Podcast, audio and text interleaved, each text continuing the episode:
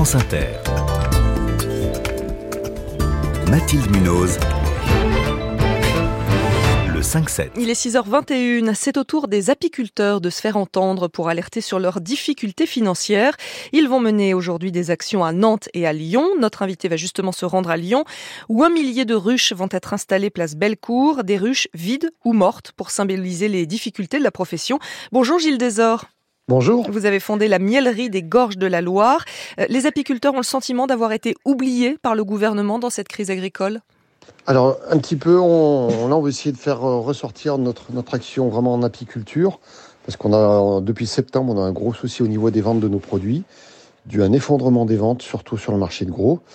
Donc l'idée, c'est de, de, faire valoir notre action euh, directement en tant qu'apiculteur. Vous dites que les ventes s'effondrent, ça veut dire que vous avez énormément de stock, vous n'arrivez pas à vendre votre miel des années précédentes? Alors c'est vrai que beaucoup d'exploitations ont plus d'une année en stock sur, euh, sur, leur, sur leur mielerie, ce qui leur cause des, pro des problèmes de trésorerie.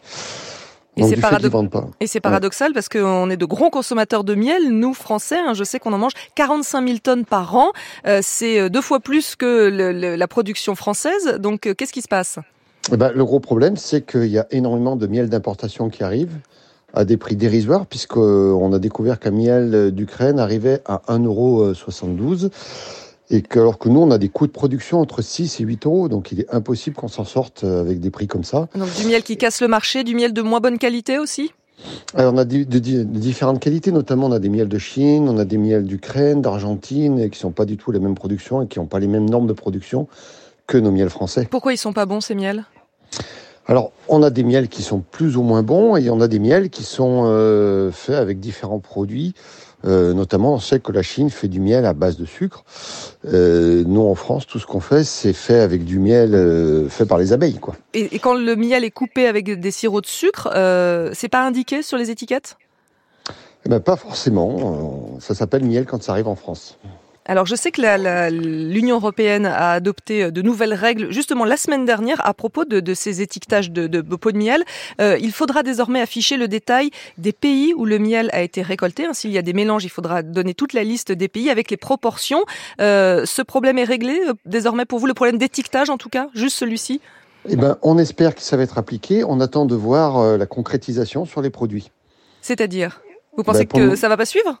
Eh ben, on, est, on, on espère que ça va suivre, quoi. Et voilà, les... on ne sait jamais ce qui peut arriver entre temps. Tant qu'on l'a pas vu sur les produits, sur les pots, eh ben, on va voir. Et est-ce que vous trouvez que les supermarchés jouent le jeu du Made in France?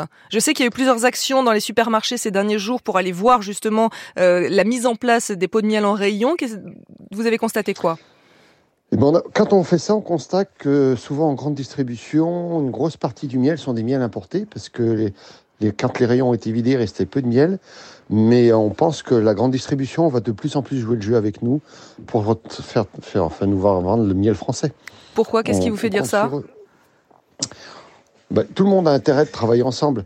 Parce que le rôle de l'apiculture, c'est pas que vendre de miel, c'est qu'on a un rôle aussi de pollinisateur qui est important. Moi, j'ai connu une crise, euh, j'ai connu cette crise qui arrivait en 90-91 avec l'ouverture du marché euh, mondial du miel et effondrement du cours du miel. Ce qui s'est passé derrière, c'est que pendant dix ans, il n'y a plus eu une seule installation en apiculture. On ne pourrait plus vivre de notre métier. Mm -hmm. Ce qu'on ne voudrait pas, c'est qu'il arrive la même chose. Donc on compte sur les distributeurs pour jouer le jeu avec les apiculteurs. Comme je vous disais, qui a un gros rôle aussi de pollinisateur, puisqu'une grosse partie des fruits et des légumes qu'on mange sont pollinisés par nos abeilles. Et j'en viens justement à, l'autre euh, source de votre colère, hein, de colère des apiculteurs, c'est la suspension du plan Ecofito, hein, qui est censé réduire l'usage des pesticides.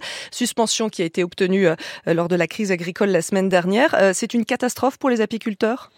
Alors, euh, c'est qu'une suspension, c'est pas une annulation. Mmh. Donc là, il va falloir rediscuter ensemble de ce qui va se passer et, euh, et trouver des solutions pour qu'on travaille ensemble. Nous, avec les agriculteurs, on, on, on est aussi des agriculteurs. Mmh. On a tous intérêt à travailler ensemble.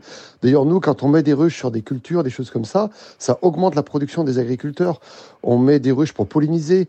Donc, on est vraiment ensemble. Il faut qu'on trouve des solutions pour que tout le monde s'y retrouve. Mais cette suspension du, du plan Ecofito, euh, vous pensez qu'elle risque quand même d'augmenter le taux de mortalité des abeilles, puisque pour le moment c'est prolongé donc? Alors c'est prolongé, mais on ne sait pas pour combien de temps. Ça peut être rediscuté assez rapidement. Et euh, il faut voir un peu les produits qui seront utilisés, quand ils sont utilisés, comment ils sont utilisés. Donc pour le moment, vous restez euh, optimiste? Oui, moi je reste optimiste parce qu'on a toujours trouvé des solutions pour travailler ensemble et j'espère qu'on va continuer. Une dernière question, Gilles Desor. L'abeille a été déclarée grande cause nationale en 2022 par le gouvernement. Ça a apporté quoi? Ça, ben, ça a apporté une reconnaissance au niveau des aides, mais euh, j'espère que maintenant que ça rapportera une reconnaissance au niveau de la vente et au niveau des produits, et qu'on aura une vraie indication, une vraie reconnaissance entre les produits d'importation et les produits français, qu'actuellement les, les, consommateurs souvent n'arrivent pas à faire la différence entre le produit d'importation et le produit français. Donc il faut que ce soit absolument bien identifié. Merci beaucoup pour vos explications, Gilles Desor. Je vais vous laisser parce que je sais que vous allez rejoindre donc euh, la manifestation qui va avoir lieu à Lyon ce matin, place Bellecour, où un millier de ruches vont être installées. Merci beaucoup. Euh, vous avez fondé la Mielerie des Gorges de la Loire.